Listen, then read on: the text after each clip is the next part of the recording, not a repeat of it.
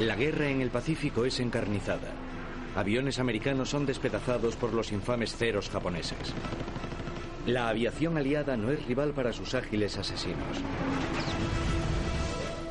Hasta que la Armada estadounidense desata toda la furia de su nuevo F-6F Hellcat, el legendario avión de combate predestinado a destruir más de 5.000 cazas enemigos, apuntándose la mayor proporción de aviones derribados de todos los cazas de la Segunda Guerra Mundial.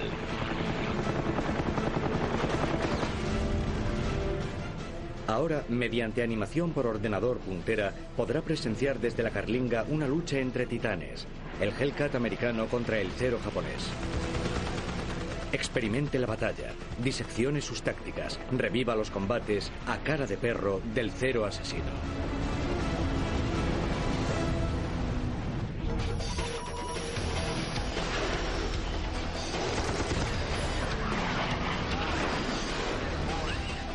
Combates aéreos, el mortífero cero japonés. 5 de octubre de 1943. Un vuelo de F-6F Hellcats americanos procedente del portaaviones Georgetown enfila hacia la isla Wake, una pequeña base controlada por los japoneses en el Pacífico Central. Su misión, establecer la supremacía aérea y atacar sus instalaciones terrestres. El nuevo Hellcat tendrá que vérselas en un combate a cara de perro con el caza más temido del Pacífico. El Cero japonés. El alférez Robert Duncan, un piloto de combate de 22 años, conoce muy bien la temible reputación del Cero.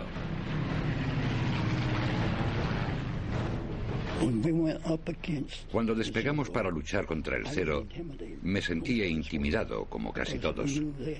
Sabíamos que tenían un gran avión. Sabíamos exactamente de lo que era capaz el cero, lo veloz que era, lo alto que subía, su radio de alcance. De repente, un resplandor metálico capta la atención de Duncan. En la distancia, un cero nipón. Creo que él no se percató de nuestra presencia porque era por la mañana. El sol empezaba a salir. Me parece que ni siquiera nos vio. Los demás pilotos americanos no ven al cero. La radio de Duncan no responde. Los radiotransmisores de la época son nuevos y poco fiables. No puede alertar a los demás. Intenta alertar a su líder de vuelo con señales manuales. Quise ponerme a su altura para que se colocase así pero vi que no tendría tiempo para maniobrar.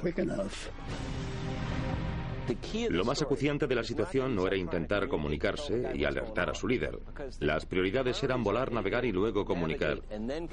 Duncan intentó avisar a su líder de vuelo. Al fallarle esto, siguió la norma general de prudencia. Ante la duda, ganó la guerra. Se separó, colocándose en cabeza. Duncan se ladea a la izquierda para interceptarlo. Abre la válvula de gases, liberando los 2.000 caballos del Hellcat. Acorta distancias rápidamente. El cero está aquí. Duncan se coloca a las 9 de su enemigo. Desde su posición, Duncan tiene que disparar desde un ángulo cerrado. Llenar de plomo a su objetivo es fundamental. Muchos tipos tienden a buscar un buen blanco, apuntar y disparar, pero así todas las balas que dispares llegan por detrás del blanco. Tienes que adelantar el morro y disparar por delante. Es decir, hacer que las balas y el objetivo se encuentren en el mismo punto en el espacio. La técnica de Duncan es perfecta.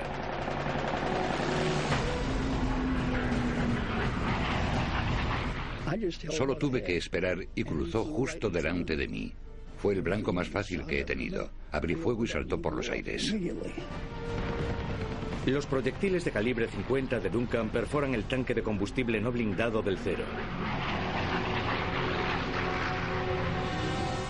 El alférez Robert Duncan acaba de cobrar su primera pieza aérea de la guerra. Es un hito importante. Fui el primer piloto de Hellcat en derribar un cero. No hay tiempo para celebraciones. Duncan está a punto de enfrentarse cara a cara con un as japonés que tiene nueve trofeos. Y la Armada no tardará en saber si el Grumman F-6F Hellcat está realmente a la altura del cero japonés. El Mitsubishi A6M2 fue letal desde sus comienzos.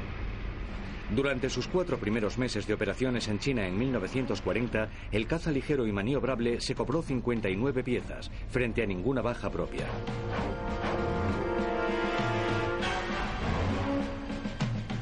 Durante los primeros meses de la Segunda Guerra Mundial se sucedieron las victorias japonesas en el aire.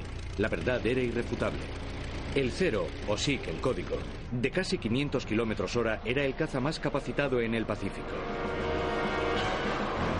El radio de combate y las prestaciones del Cero eran patentes desde el primer día de la guerra en el Pacífico. Era un caza capaz de enfrentarse y derrotar a sus adversarios con base en tierra.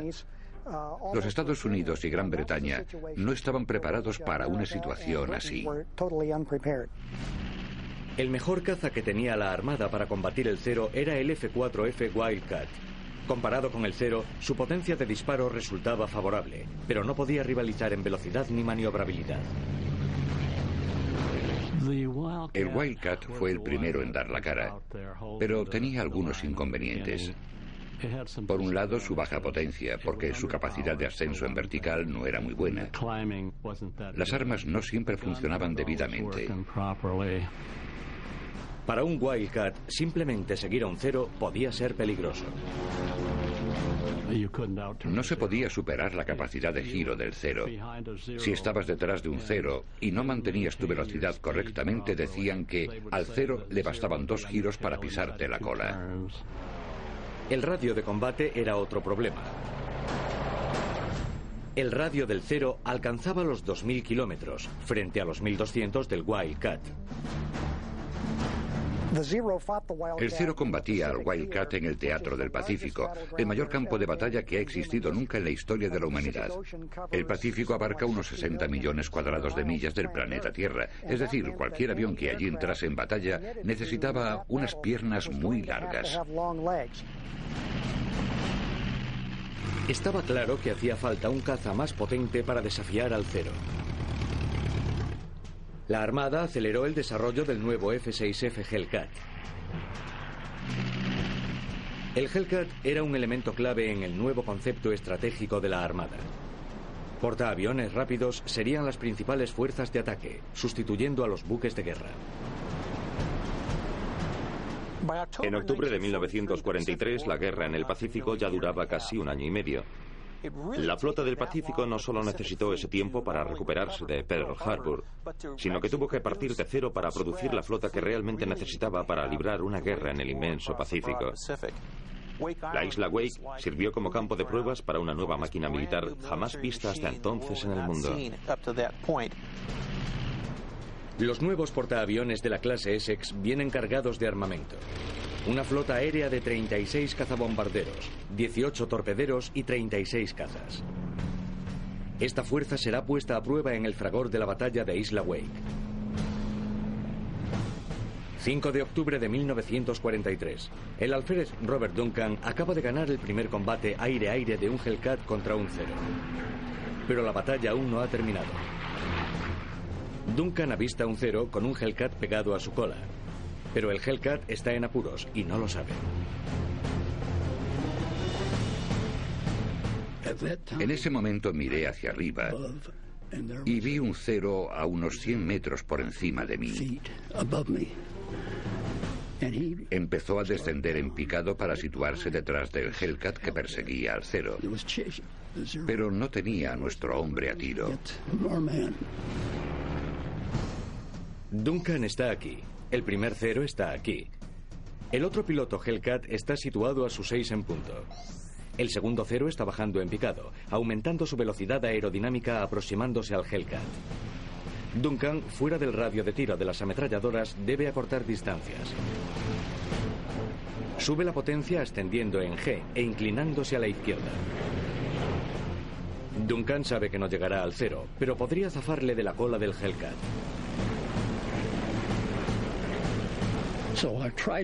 Intenté algo. Levanté el morro de mi avión porque seguía fuera del campo de tiro. Y me lancé a todo gas, como cuando abres una manguera a tope. Funciona. El cero se retira. Ahora es Duncan quien está en apuros. Soltó a nuestro hombre y giró a la izquierda en un viraje cerrado para venir a por mí. Duncan vira bruscamente a la izquierda para eludir al cero. Ambos aviones se persiguen girando a la izquierda en círculo. Cada piloto tira fuertemente de la palanca hacia la izquierda, obligando a sus cazas a cerrar el círculo, intentando aventajar a su contrincante. El cero consigue un ángulo de tiro. Proyectiles de 20 milímetros salen de sus cañones, impactando en la cola de Duncan.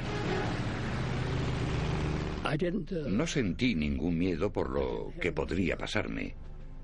De verdad, absolutamente ninguno. Solo después empezaron a temblarme las rodillas. Lo que ocurre después coge por sorpresa a Duncan. El cero rompe repentinamente el círculo y asciende en vertical. Lo miré y me dije, ¿qué pretende ese tipo? Tiene que estar muy desentrenado. Se matará. Pero Duncan está equivocado. El piloto nipón no es ningún aprendiz. Es el oficial técnico Toshiyuki Sueda. Un temible as, con nueve víctimas a su favor. Ha empleado su táctica de escalada antes. Y siempre ha salido victorioso.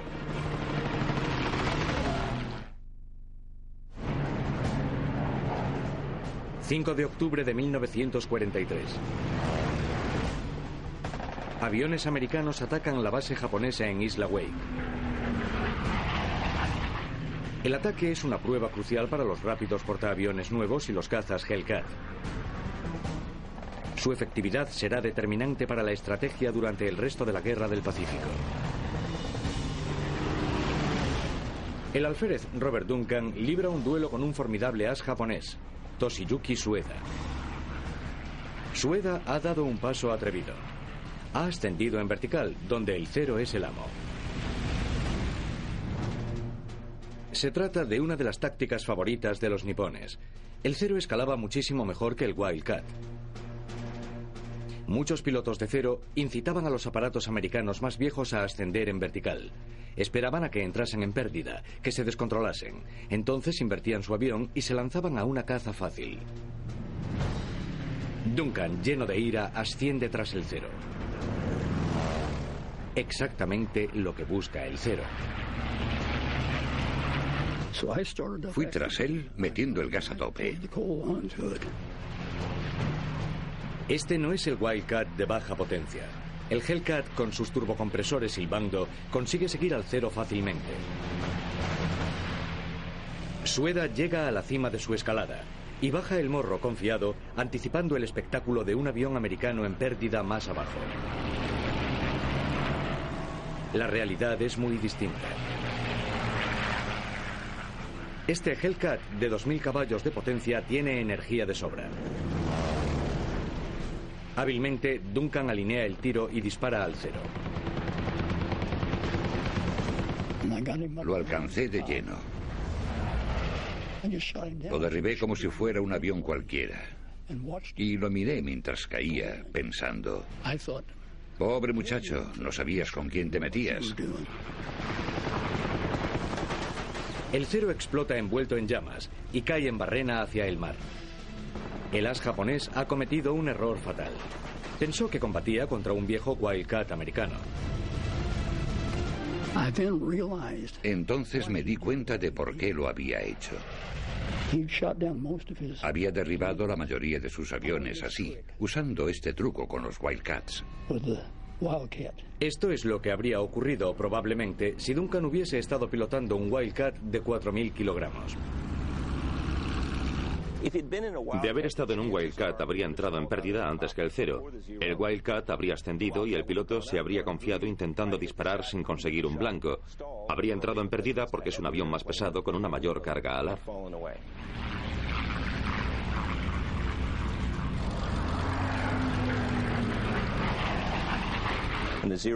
Habría entrado en barrena y el cero observando desde arriba rotaría, alinearía el tiro y dispararía. Así es como este piloto consiguió tantos trofeos en el pasado.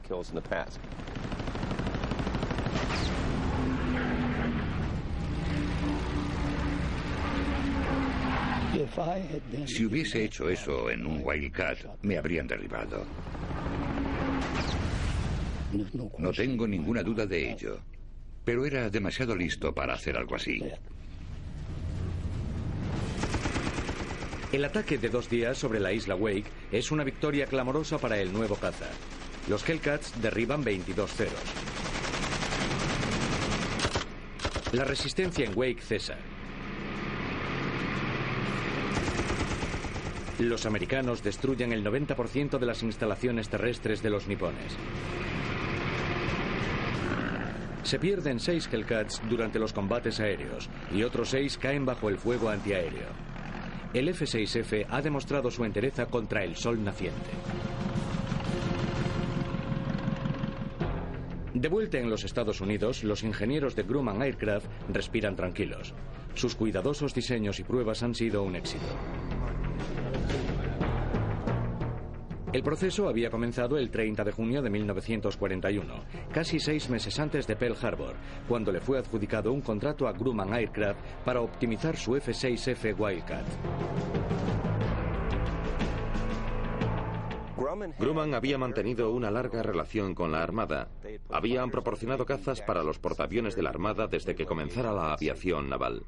Grumman conocía muy bien los requisitos de los vuelos en el mar y cómo hacer cazas aptos para los portaaviones. En un primer momento, el avión nuevo iba a ser una modesta mejoría del Wildcat. Pero la Armada estadounidense, preocupada por el dominio del cero en China, exigió más. La clave del diseño estaba en su motor. Los mecánicos eligieron el Pratt Whitney R2800 Double Wasp. Sus 2.000 caballos de potencia casi duplicaban la del Wildcat. El motor más grande requería mayor envergadura en las alas y un fuselaje más voluminoso, lo que permitía depósitos de combustible con más capacidad y casi 500 kilómetros más de radio de combate que el Wildcat. Grumman equipó al nuevo F-6F Hellcat con seis ametralladoras de calibre 50, además de un fuselaje tan robusto y fuertemente acorazado que la compañía fue apodada Fundición de Hierro. El avión incorporaba una coraza blindada alrededor del motor y la carlinga. Parabrisas a prueba de balas. Y depósitos de combustible herméticos y forrados con caucho. A la hora de diseñar, Grumman tenía muy en cuenta las vidas y la seguridad de los pilotos. Sabían que no bastaba solo con que pudiesen salir a combatir. Debían poder soportar desperfectos y regresar a su base. El 26 de junio de 1942, el piloto de pruebas de Grumman, Selden Converse, pilotó con éxito el primer prototipo Hellcat.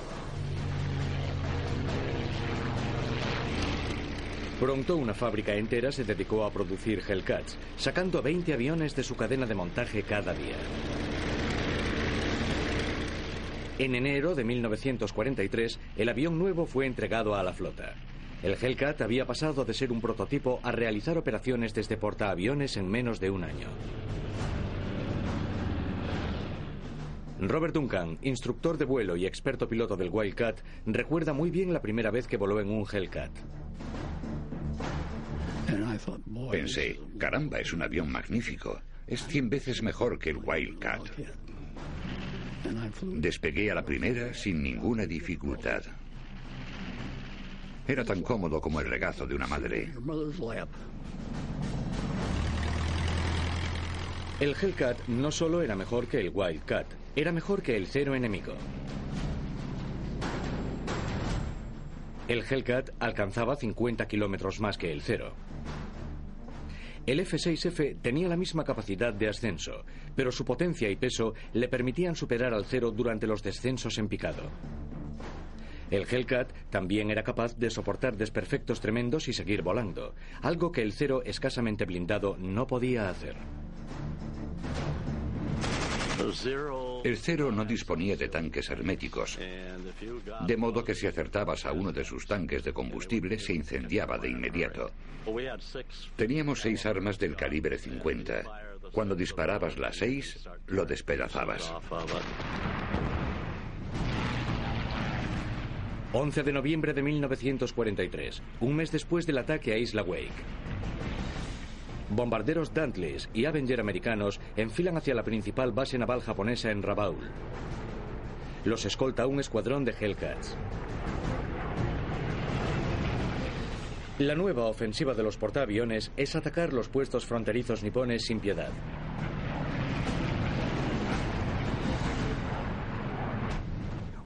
Rabaul era un hueso duro de roer, todos lo sabíamos. Los japoneses habían puesto todos sus medios para convertir a Rabaul en un bastión. Por tanto, intentar lanzar un ataque sobre Rabaul con portaaviones no iba a ser tarea fácil. El teniente de primer grado Hamilton McWhorter, de 22 años, piloto de Hellcat, cazó su primera presa en Wake. En Rabaul sería reconocido como un brillante artillero aéreo, tras uno de los combates a cara de perro más famosos de la Segunda Guerra Mundial.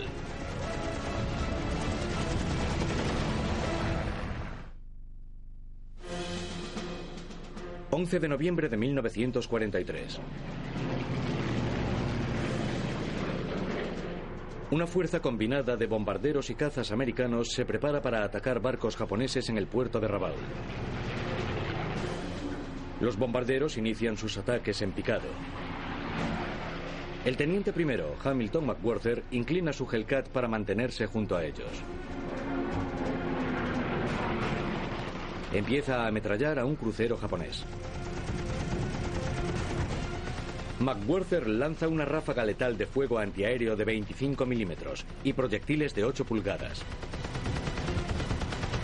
En estas situaciones el fuego es repelido es decir, la artillería pesada japonesa, las ametralladoras, te disparan todo lo que tienen. Pero él no se asustó y siguió cargando contra los buques. Las seis ametralladoras de calibre 50 del Hellcat pueden disparar 4.000 balas por minuto hacia su objetivo. Cada cinco proyectiles hay una bala de fósforo blanco incendiario. Cuando impactaban, producían un destello brillante. Todavía tengo muy presente en la memoria la imagen de la superestructura del crucero iluminándose como un árbol de Navidad. McWhorter frena y se dirige al punto de reunión.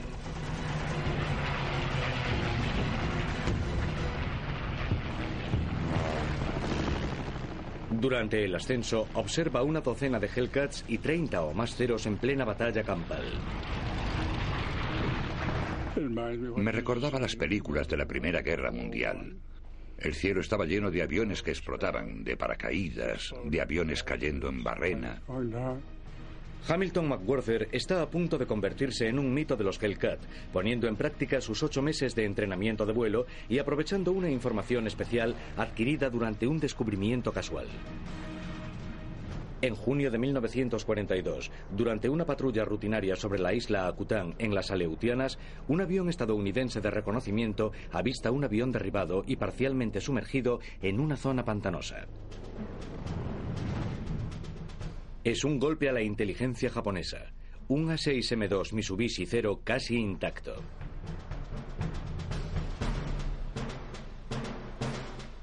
El avión, apodado el Akutan Zero, es llevado rápidamente a San Diego para ser reconstruido y repintado con insignias americanas.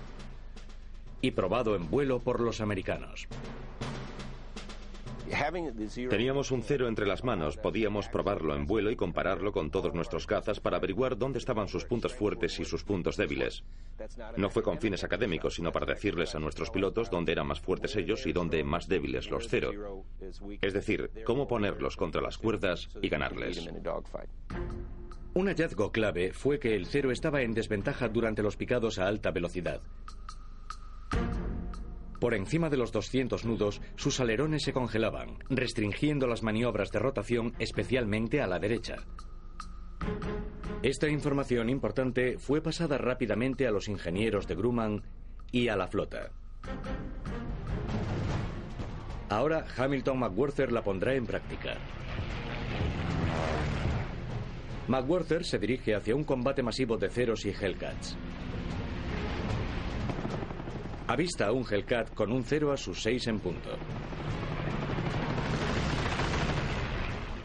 Vi que se desprendían trozos de metal del Hellcat. El Hellcat herido está aquí. El Cero está justo detrás. McWarther está aquí. Realizará una brusca maniobra de G ascendente para colocarse detrás del Cero.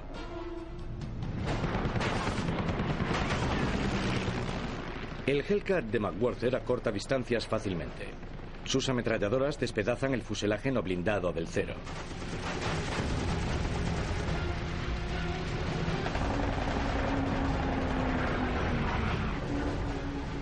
McWarther mira fijamente a su primera pieza del día. Miré dentro de su carlinga. No había pasado más de un segundo desde que le disparara. Salían llamas de su panel de mandos. No tenía salvación. El cero no incorporaba blindaje detrás del piloto.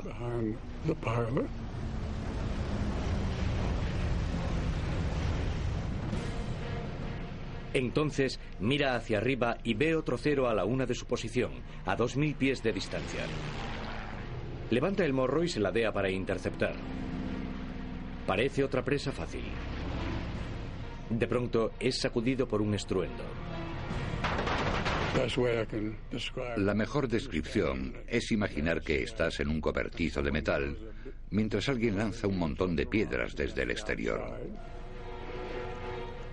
Así suena tu avión cuando es impactado por las balas de una ametralladora.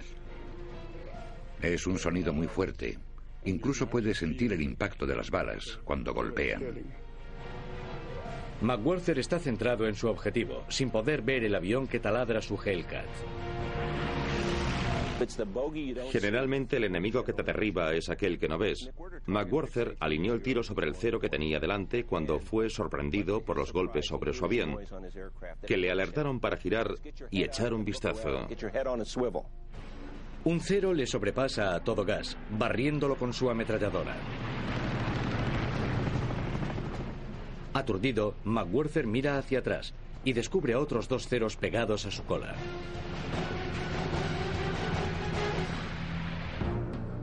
McWarther está aquí, persiguiendo a un cero. El cero que le dispara está aquí. McWarther no ha visto el avión, pero sus disparos le salvan la vida, alertándole de que tiene dos aviones detrás. En ese momento estaba en una situación de vida o muerte y tuvo que reaccionar inmediatamente y salir de allí. Recordando las lecciones que le enseñó el cero de Akután, McWarther se lanza en picado hacia el océano. Los japoneses saben que sus aviones no pueden descender como el Hellcat y optan por no seguirle. En ese momento miró por el parabrisas y avistó un avión pasando directamente por su trayectoria de vuelo. McWarther colocó su avión en el mismo plano que el cero, abrió fuego con sus armas y dio en el blanco.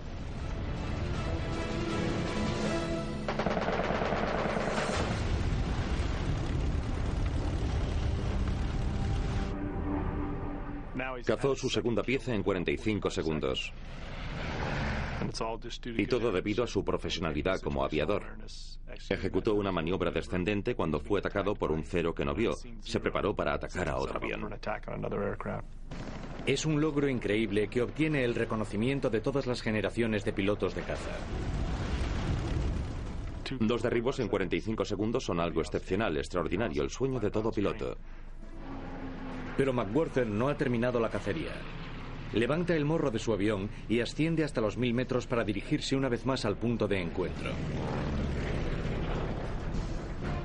Entonces, otro cero se lanza hacia él desde sus once en punto.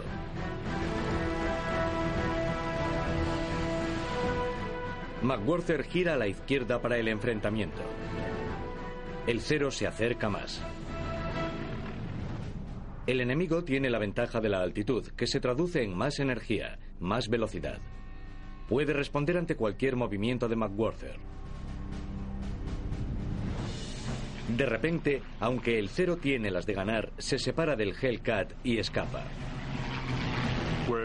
Hasta entonces el cero japonés era el rey de las batallas, era quien mandaba.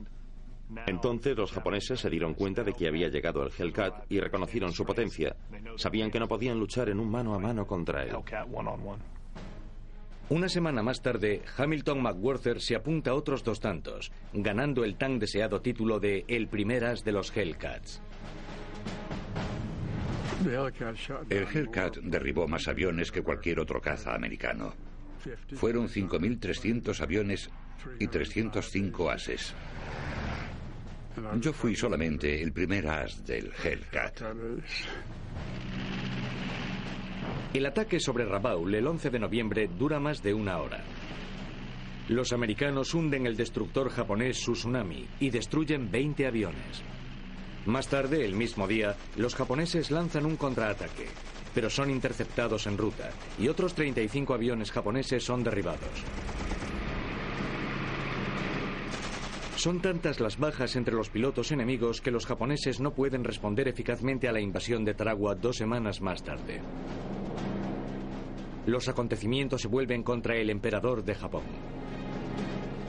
El Hellcat, con su magnífica ingeniería y tácticas, se está convirtiendo en un auténtico cero asesino. Tres meses más tarde, el Hellcat afrontaría su prueba de fuego haciendo frente al poderío de la Armada japonesa. Amanecer del 16 de febrero de 1944. Oleadas de cazas Hellcat se dirigen a toda prisa hacia el atolón Truk. Su misión, destruir los buques enemigos en un baluarte japonés fuertemente defendido. El teniente primero Alex Brasiu, de 25 años, vuela en una división de 12 Hellcats procedentes del portaaviones Intrepid. Durante la misión confiábamos en ganar a nuestro enemigo, aunque no estábamos seguros de ello. Supongo que un piloto de caza debe tener confianza. En caso contrario, no podría hacer su trabajo. El atolón Truk, en Isla Carolina, es el dique de abrigo principal de Japón en el Pacífico Sur. Han estado reforzando el atolón con servicios portuarios y pistas de despegue desde que terminó la Segunda Guerra Mundial. Presumían de que Truk era casi impenetrable. Era su versión de Pearl Harbor o Gibraltar. Toda la propaganda sostenía que haría falta una lucha increíblemente feroz para hacerse con Truk. Los arrecifes que rodean a Truk protegen el atolón de cualquier ataque por parte de la artillería pesada de los buques de guerra. Solo es posible desde el aire. El plan será atacar durante dos días. El día 1 será atacado por cazas. 72 Hellcats procedentes de seis portaaviones harán una incursión masiva para eliminar los cazas enemigos. Allanarán el camino para el día 2, cuando bombarderos Dantless, Avenger y Heldiver atacarán los buques de guerra japoneses atracados con bombas de alta potencia de 250 kilos.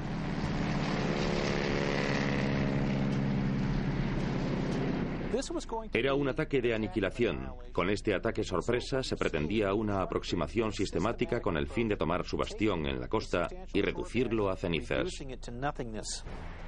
Pocos ataques masivos se hacen solo con cazas. Los pilotos de Hellcats están ansiosos por lanzar ataques sin ser escoltados por bombarderos.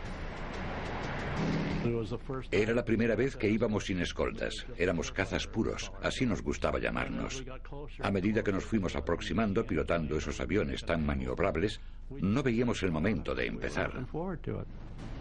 Brasio y su punto, Lou Little, cierran la formación de 12 aviones. Mientras recorren los 150 kilómetros que los separan de sus portaaviones, vuelan bajo para eludir los radares enemigos. Al aproximarse al atolón, ascienden hasta los 4.300 metros. Desde esta altura consiguen mayor visibilidad y mejor posición para los ataques en picado. Buscas la ventaja de la altitud porque a mayor altitud, mayor velocidad aerodinámica en picado. El enemigo se lanza al ataque. Los americanos aún no pueden verlo. La formación de Brasio inclina los aviones para comenzar su violento bombardeo sobre las pistas de aterrizaje enemigas. Los diez primeros ya habían empezado a bajar en picado. Nosotros íbamos a seguirles, pero lo que vi cuando eché un vistazo por encima de mi hombro me hizo cambiar de opinión. Allí están. Mil metros por encima hay una formación de ceros japoneses acortando distancias desde las siete en punto. Brasio alerta por radio a los otros Hellcats, pero ya se han lanzado.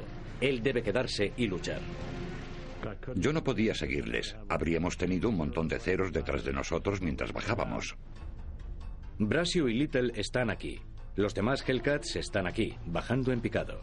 Los ceros atacando desde arriba. Si Brasio baja en picado, los ceros estarán a las 6 de su posición y de su escuadrón. La posición perfecta para atacar. Su única opción es girar bruscamente hacia el enemigo, minimizando el tiempo de su sección transversal en el visor de tiro de los ceros. Brasio y Little giran bruscamente a la izquierda y centran su atención en el líder de los ceros. Él ya estaba disparando. Se veía el parpadeo de los cañones. Me dirigí hacia él y le disparé una ráfaga. Una ráfaga rápida para que desistiera. Dejó de disparar y siguió bajando. Eran muy valientes cuando atacaban primero, pero ante un contraataque bajaban en hacia el agua. El primer cero escapa rápidamente, pero inmediatamente después otro se pone en la cola de Brasil. Los americanos contraatacan ascendiendo en Chandel. Cuentan, confían en la potencia superior del Hellcat en su mayor superficie alar y en su fuselaje resistente que los impulsará durante la maniobra G ascendente poniendo a los cero contra las cuerdas. La maniobra Chandel se basa fundamentalmente en intentar invertir la dirección del avión rápidamente. En lugar de girar sin más, levantas el morro del avión, la veas sobre un ala y aprovechas la gravedad, o lo que nosotros llamamos la G de Dios, para impulsar el morro del avión y situarte en dirección contraria. El enemigo fuerza la palanca para seguir a los americanos. Pero el cero no consigue controlar el giro cerrado y entra en pérdida. Los Hellcats rotan para ponerse detrás del cero que cae en barrena. Se preparan para disparar, pero nuevos ceros se acercan desde arriba. Sabía cómo lo tenía que seguir, pero aún había aviones sobrepasándome y tenía que sacármelos de encima. No tenía ganas de luchar contra alguien que estaba sentado cómodamente 700 metros más arriba y que podía bajar en picado en cualquier instante, ganando más energía aerodinámica para aventajarle en el ataque. Intentó bajar la altura del combate para acabar con todos en el mismo lugar. Brasio y Little deberán neutralizar la ventaja numérica y la altitud del enemigo. Súbitamente empiezan a moverse en un clásico entrecruzamiento defensivo, el zig-zag-zag. Al realizar este zigzag, ambos Hellcats se entrecruzan protegiéndose y apoyándose mutuamente. Si un cero se posiciona para disparar a uno de los Hellcats, caerá bajo el fuego del segundo caza americano. Brasio y Little se esquivan, se cruzan.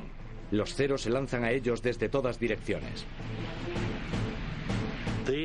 Esos ceros eran buenos. Pudimos mantenerlos a raya un rato, pero luego empezaron a entretenernos por un lado mientras venían por el otro. Los ceros endurecen sus ataques. Los Hellcats están rodeados.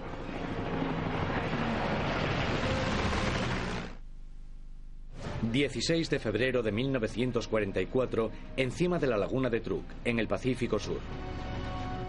El piloto de Hellcat, Alex Brasiu, y su punto, Lou Little, montan una maniobra a la desesperada contra los cero japoneses atacantes. Frustrados por su incapacidad de asestar golpes decisivos, los nipones bajan a la misma altitud de los Hellcats. Es un error fatal. Los americanos rompen su formación defensiva y se hacen con la ventaja. Hasta ese momento la táctica era puramente defensiva. Una vez que descendimos, ellos se pusieron a nuestra altura o más bajos y pasamos a la ofensiva. Los americanos han cambiado las tornas hábilmente. Ahora los ceros son vulnerables a la potencia y alta maniobrabilidad de los Hellcats. Comienza un combate, o más bien un tira y afloja a cara de perro. El ganador será el primero en disparar una ráfaga de munición. Brasiu vira hacia un cero atacante. El piloto japonés escapa en picado. Una de las técnicas japonesas favoritas ante un ataque era defenderse bajando en picado, intentar descender sobre el agua. La técnica funcionaba bien con el Wildcat, pero no con el Hellcat. Una vez que se incendiaban, caían en barrena. Entonces buscabas otro. Pasabas de uno a otro esperando poder derribar una docena. Brasiu dispara a un segundo cero. El enemigo intenta escapar en picado, pero el Hellcat lo atrapa con facilidad.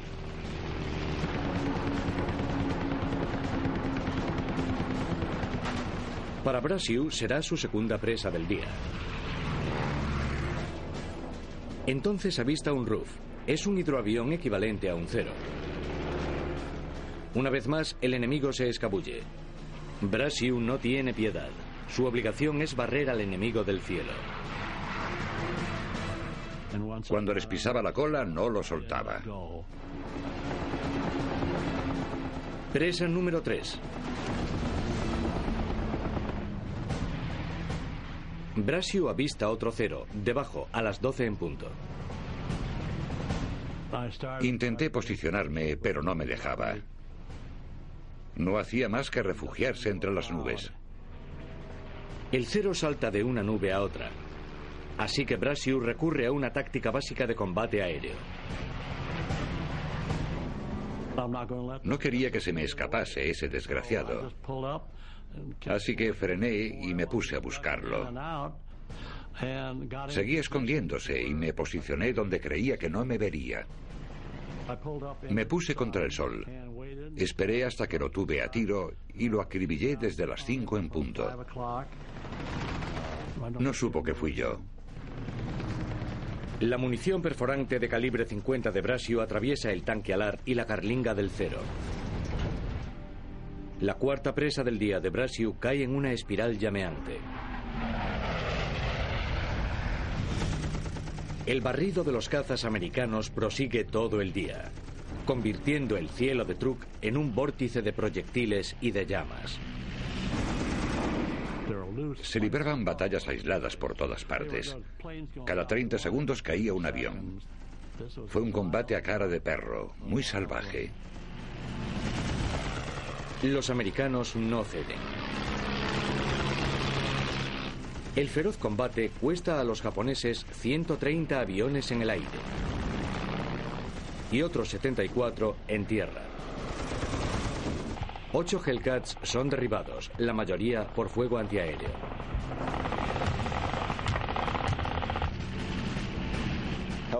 Los Hellcats funcionan básicamente a modo de cazabombarderos como los F-18 de hoy en día, y como tales limpiaron completamente el cielo de aviones japoneses.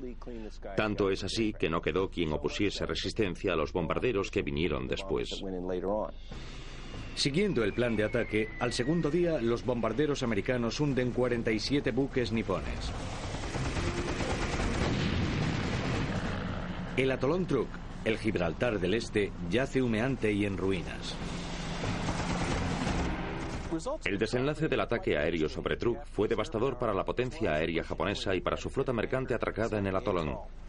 Y de una vez por todas demostró que Truk dejaba de ser un bastión para el entramado defensivo japonés que se estaba derrumbando rápidamente en el Pacífico Central. La destreza de los pilotos americanos, combinada con las soberbias características de vuelo del Hellcat, ayudó a cambiar las tornas con los japoneses. El gran número de Hellcats, su manejabilidad, la supervivencia de sus pilotos, su condición letal, marcó la diferencia en la guerra del Pacífico. El 75% de las presas aire-aire fueron hechas por Hellcats. Es un récord impresionante.